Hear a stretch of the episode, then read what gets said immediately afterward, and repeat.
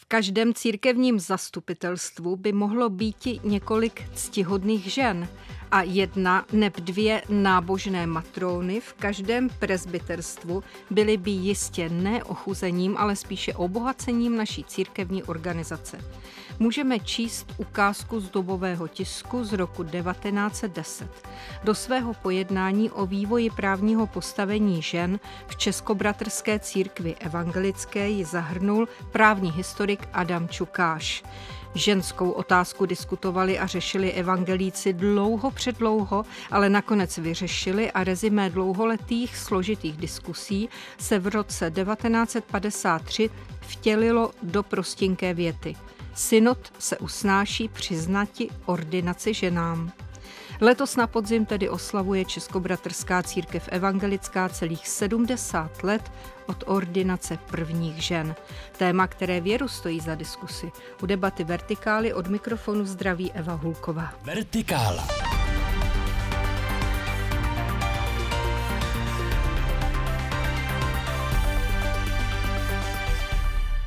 Do pražského studia přijela z Pardubic Hana Ducho, farářka Českobratrské církve evangelické. Moci to považuji, vítejte. Dobrý den. A vítám také synodního seniora českých evangelíků Pavla Pokorného. Vítejte tež. Krásný nedělní den.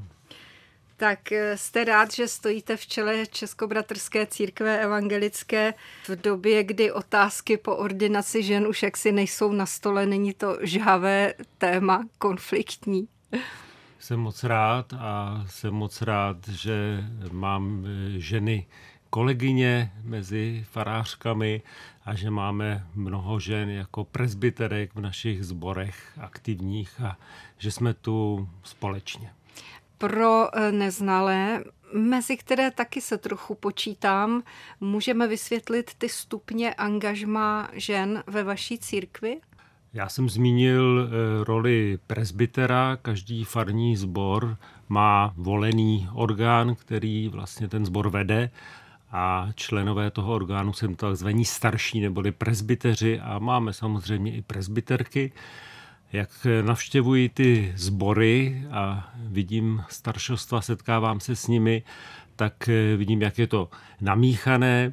Pravda v některých oblastech, které bychom mohli označit takové tradičnější, tak tam třeba stále v tom staršostvu převažují muži, ale setkal jsem se i se staršostvy, kde převažovaly ženy a byly velmi výraznými osobnostmi a bylo vidět, že skutečně tam ten sbor vedou a jak si určují tu tóninu, která ovšem byla libá. Vy jste úplný básník, poslyšte. Vy máte synodního seniora básníka, paní Ducho. Jak vy nahlížíte tady na tu složitou historii, kdy ženy prostě bojovaly o své místo na slunce ve vaší církvi? No já, když jsem četla tady to povídání Adama Čukáše, já jsem ho i teda slyšela na oslavách, kde to četli naši členové synodní rady, tak jsem musela jako naznat, že mám velký obdiv k těm ženám, že to tenkrát vydrželi tu cestu k tomu, než vlastně jim to bylo umožněno. A dneska se dívám na některé ty argumenty trošku jako s úsměvem a zároveň mě je líto, že vůbec někdo takhle o ženách mohl uvažovat. Ale jsem ráda, že to potom dopadlo. Já tady mám po ruce takový konkrétnější doplněk k tomu, co zde říkáte, neboť ještě za vlastně už moderní Masarykovské první republiky v roce 1933 napsal v Českém bratru synodní kurátor Ferdinand Kafka, cituji, na věci nemůžeme ničeho měniti, tak jako nemůžeme proměnit úlohu slunce za úlohu měsíce. Vzdělání ženy jest odražené světlo vzdělání mužova. Vůdcem zůstává muž, i když se ženou se sdílí ve vědě, umění a věcech duchovních a tak dále. Takže není divu, abychom si malinko připomněli tu historii, že potom vy máte synody po kolika letech synody? V téhle době jsou každý rok, ale Aha. dříve tomu bylo trošku jinak, že třeba byl synod jednou za tři nebo za čtyři roky. Ale já bych a, a počkejte, rád... já jenom dokončím, protože hmm. já, to, já jsem si to hmm. chtěla jenom upřesnit, pak vám dám no, slovo. No. Prostě tady po tom výroku nebo po těchto postojích potom byl v roce 35 synod a ten tedy ještě ordinaci žen prostě neumožnil. Řekli byste, co všechno tehdy, když se podíváme na tehdejší stav společnosti, mělo vliv na tu emancipaci žen ve vaší církvi? Pane Pokorný, a pak už zase můžete říct, co jste chtěl. Já jsem chtěl říct, aby to nevypadalo, jako že na jedné straně byly ženy a na druhé muži, ale ono mezi těmi muži byli zastánci ženské emancipace, řekněme, nebo té ordinace žen, nebo toho názoru, že že nám přísluší větší místo v církvi, že to šlo jaksi napříč a myslím si, že i mezi ženami zase byly ženy, které by raději, kdyby jako jim zůstala ta tradiční úloha. Myslím si, že to tak je v mnoha otázkách, třeba dodnes. Ten synod v roce 1935, když se podíváme na snímky z toho synodu, tak je to prostě hala plná černě oděných mužů. A ani jedna žena tam není. Ani jedna delegátka nebyla žena. Ten rozhovor se tedy odehrával výhradně mezi muži a ty argumenty proti té ženské ordinaci byly různého druhu. Jednak byly teologické, zvláště se opírali o výroky, které najdeme u Apoštola Pavla v novozákonních listech, že žena ve zhromáždění ať mlčí, a pak byly rázu, řekněme, více praktického, nebo týkali se právě toho tradičního rozdělení rolí, kdy ženě přísluší rodit děti a pečovat o domácnost. A byly tam takové obavy, že ta práce duchovního je příliš náročná, pohlcuje celého člověka a že by tady nastal konflikt právě těchto rolí. Čili nějaké genderové antagonismy tam nebyly? Nebo to se to týká toho tradičního rozdělení rolí? To právě ano. se týkalo tohoto pohledu na, na místo ženy v rodině a ve společnosti. Tak jestli je tady kompetentní osoba, která může vysvětlit, jak eh, výkon práce farářky nebo poslání, můžeme říkat, to není jen tak nějaká práce, eh, se dá sladit s rodinným životem a jinými povinnostmi. Jste to vy, paní mm. Ducho? Já mám dvě děti, jim sedm a devět let a vlastně pracovala jsem jako farářka předtím, než se mi narodili a potom jsem se vrátila z mateřský, když tomu mladšímu bylo dva a půl roku. No, skloubit to jde náročně, protože někdy to nejtěžší na té práci je sehnat to hlídání, když ještě byli malí a nepohlídali se sami ale já jsem zároveň byla moc vděčná, že jsem se mohla do práce vrátit aspoň třeba na půl úvazku ze začátku, protože mě to jako opravdu táhlo a mě chybělo pracovat. A takže skloubit to jde. Je to někdy náročný, protože já třeba dělám dopoledne pracuju, pak se děti odpoledne vrací, takže to mám chvíli čas pro ně. A na večer zase jsou různé aktivity, které máme na sboru, takže zase mizím. Děti mají dva rodiče, mají taky tatínka, ano, ano. takže eh, se prostě musíme střídat a potom si vážit těch chvil, kdy jsme všichni společně. Taky chci ještě říct to, že myslím, že tohle řeší každá žena, která má děti a jde do práce. Že prostě už jako vždycky bude muset se dělit mezi rodinou a tou prací. Já si myslím, je to poslání, to jste řekla jako dobře, ale zároveň to normální práce, která je nějak ohraničená, která má taky začátek a konec, taky prostě někdy musím říct, ne, ne, ne, dneska jsem s rodinou, dneska ten čas pro vás nemůžu, ale nabídnu vám třeba jiný čas. Takže pokud žena má děti a jde pracovat zároveň, tak to vždycky už bude mít jako náročný. A já zase vnímám na druhou stranu jako vlastně výhodu a nikoli nějakou nouzi, když eh, jako otec dostanu prostor k tomu, abych mohl být s dětmi, abych vlastně měl taky část té odpovědnosti, protože mi připadá, že to je něco, co náš život obohacuje. A že tomu není tak, jako že ten muž nastupuje až v době, kdy děti dorůstají do puberty a pak je nějak jako kázní a, a vychovává, ale že je pěkné, když dostaneme vlastně ten prostor hned s tím nejmenším miminkem, kdy jsme plní strachu, jestli ho budeme umět vzít do ruky, tak vlastně ta podpora, že to můžeme udělat a že jsme schopni dítě přebalit, tak eh, mě to prostě obohacovalo a myslím si, že to je pro dnešní muže jednoznačně pozitivum. To když jsem se jako po mateřský eh, vracela, já jsem zrovna i nastoupila na nový sbor, tak mě děti naučili, že když už k té práci sednu, tak musím fakt jako pracovat a žádný sebekázeň, sebekázeň hmm, že mám hmm. hodinu času ano. na toto napsat a ta hodina už se nemusí opakovat. Mám, mám hlídání, děti jsou spaní na hlídání a já opravdu teď potřebuji něco napsat, tak to teď napsat musím. A to dřív jsem neměla, dřív jsem toho času prostě si ho pak někde brala po večerech a tak. A ty děcka mě naučili větší sebekázni v té práci, ale zároveň i tu práci si říct, teď, teď už končím, teď, teď zase je rodina. Přeci jenom, vy jste říkala práce jako každá jiná, ale mně to přijde, že napsat dobré kázání, že to chce něco z hůry, víte, jako eh, jo. nějaké políbení prostě od vyšší moci a dá se to vysedět takto v takto vymezeném čase. Většinou teda zrovna co se týče kázání, tak to já vysedím večer, kdy všechno mm-hmm. stichne. Ano. Já to prostě mám takhle a ono je vždycky se ještě... prosím o tu, o tu rosu ano. z hůry, aby eh, se stoupila a abych byla obdařena, protože vysedět se všecko nedá, no, to ne. Rosa, je to kombinace. Rosa z hůry je krásný termín. to asi není úplně pokorný. Zase já mám dojem, že ten náš rodinný život je nesmírnou inspirací hmm. pro naše kázání. Ne, že bych chtěl zmiňovat v kázání detaily ze svého rodinného života, ale myslím porozumění právě třeba dětem a vztahu mezi rodiči a dětmi, že to je jako velký zdroj pro porozumění druhým.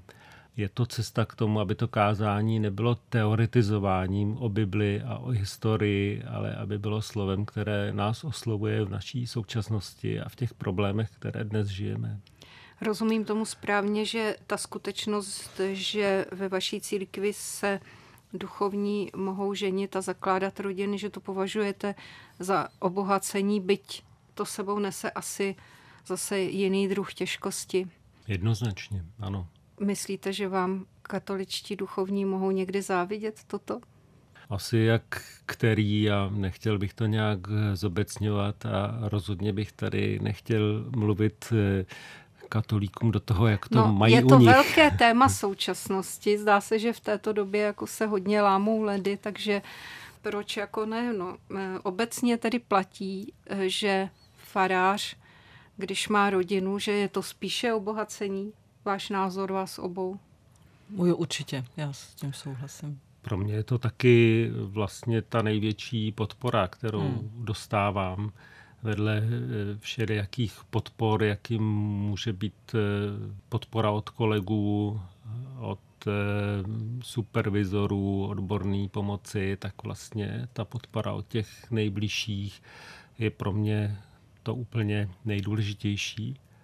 Možná ještě k té otázce, řekněme, rozdíl mezi evangelíky a katolíky, ono je to taky tom, jak je ten úřad nebo ta role pojímána a že v tom našem evangelickém prostředí ten duchovní není tak jako vyčleněn. To není postavení na není, není vlastně vysvěcen, není ten, ten prostředník, má daleko blíž k těm ostatním mm. lidem.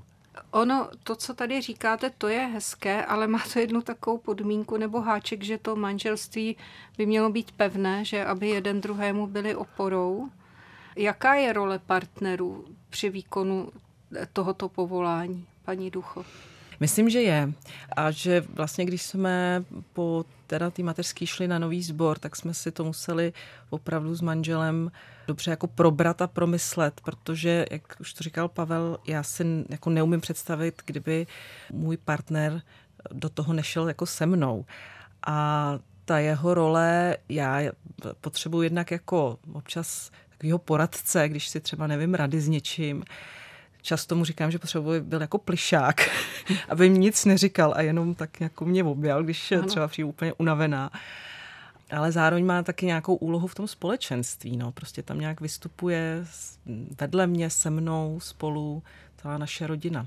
No. Já říkám, že jako být farářem je vlastně jako životní styl, protože i celá naše rodina máme úplně jako překopaný třeba víkendy, že jo já vždycky říkám, když se konají abiturientské večírky, srazy, tak pro mě je tam v sobotu znamená zajistit si záskok na neděli anebo prostě v noci se vracet. Prostě ten režim týdenní je úplně jiný a je pro celou naši rodinu. No. Rozumím. A pane synodní seniore, jak, co vy tady k tomu doplníte, když se podíváte na obraz života vaší rodiny? Mě tedy jednak napadlo, že v té naší církvi si uvědomujeme, jak jsou důležité tyhle nejbližší vztahy pro práci faráře. A tak před několika lety jsme začali hmm. pořádat takové víkendy pro partnery farářů a farářek. A je tam psycholog, farář a setkávají se tam různé generace těch partnerů a je to hlavně příležitost eh, mluvit právě o těch eh, problémech i možná radostech, eh, které s tím životem na faře nebo s tím působením v roli faráře souvisejí. To se mi zdá jako dobré nabídnout i takovouhle pomoc, takové doprovázení manžel tam jezdí, je s tím moc spokojený.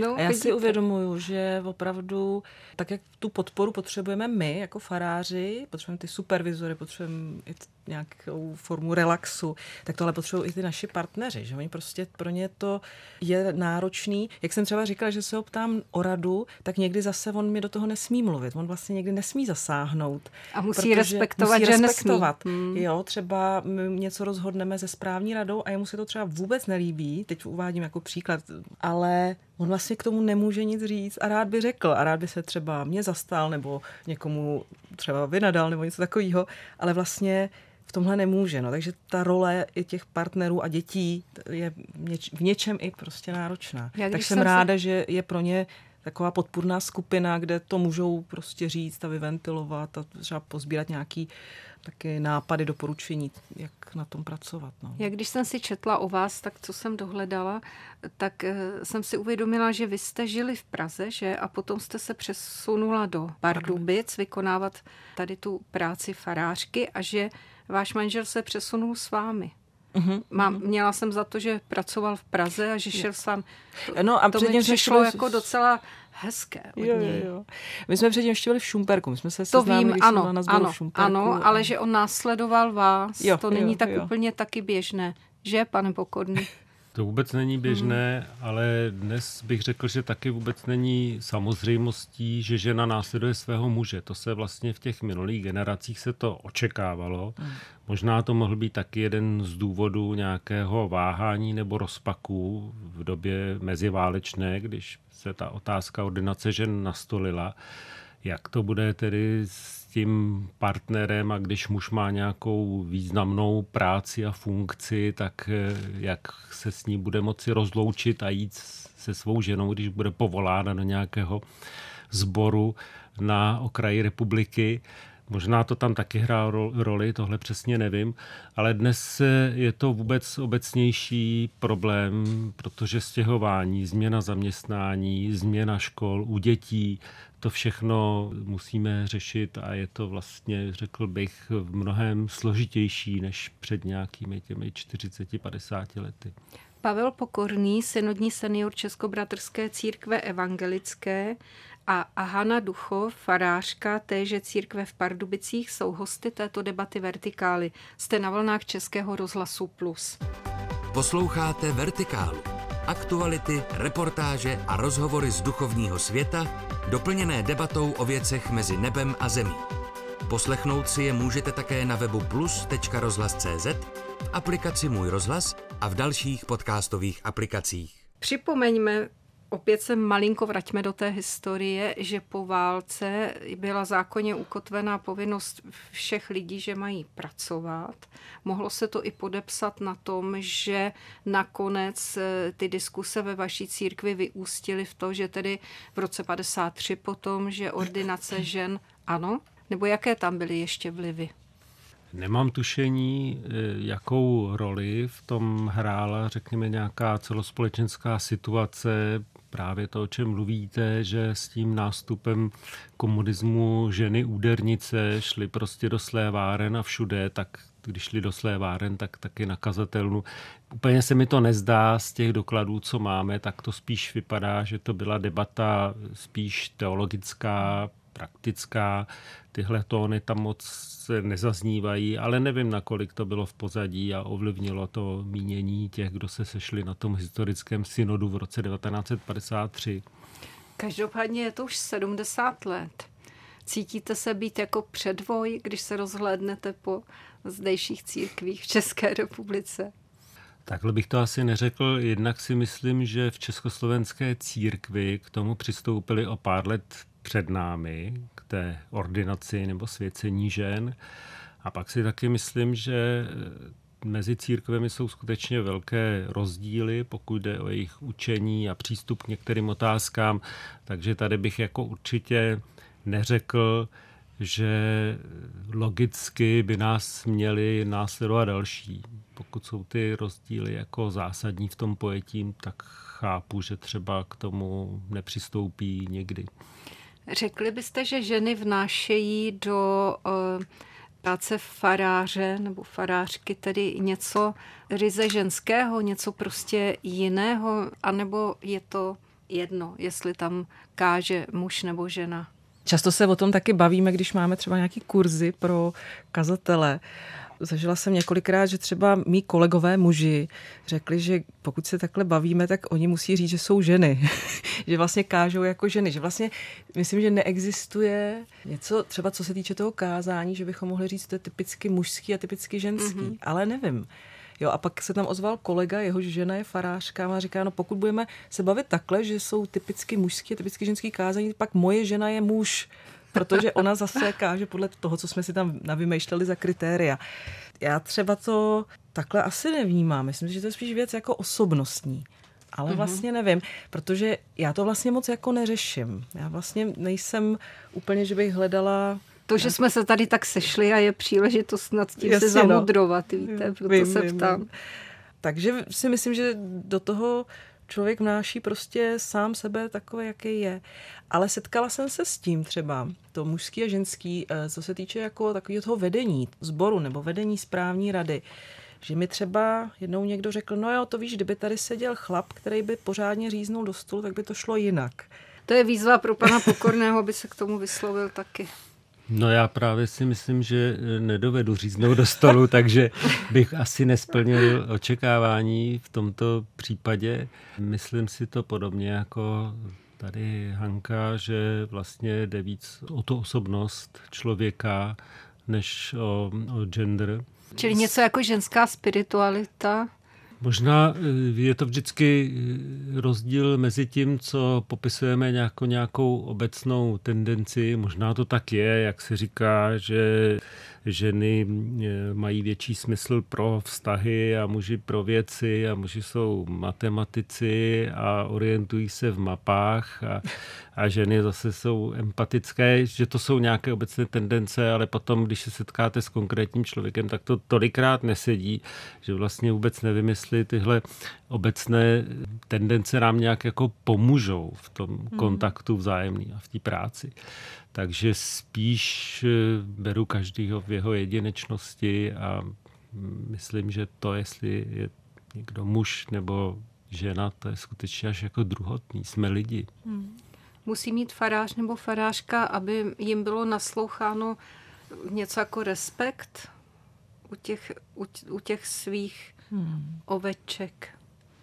Získává se to samo, nebo jste si třeba ho musela, a vy jste úspěšná farářka, hmm. nějakým způsobem vy bojovat?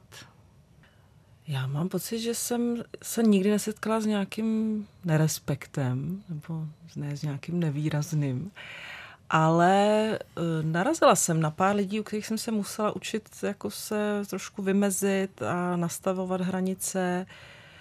A musím se to učit teda pořád dál, že jsem někdy narážela, že jsem třeba jako nečitelná, nebo že se bojím eh, třeba zvýšit hlas, jak už jsem tady zmínila, třísknutí do stolu, tak eh, někde jsem se to jako musela učit. Ale eh, mám pocit, že jsem nějak nezažívala nějaký, nějakou, nějaký jako nerespekt od lidí, že naopak mám pocit, že jsem dost vždycky jako respektovaná byla a tam, kde ne, tak jsem možná vycítila, že musím třeba těm lidem tu věc líp vysvětlit, být čitelnější a někde, když eh, by to vůbec nešlo, tak to někdy taky nejde. No. Někdy prostě s některými lidmi ta spolupráce nebo nějaký vztah možný není.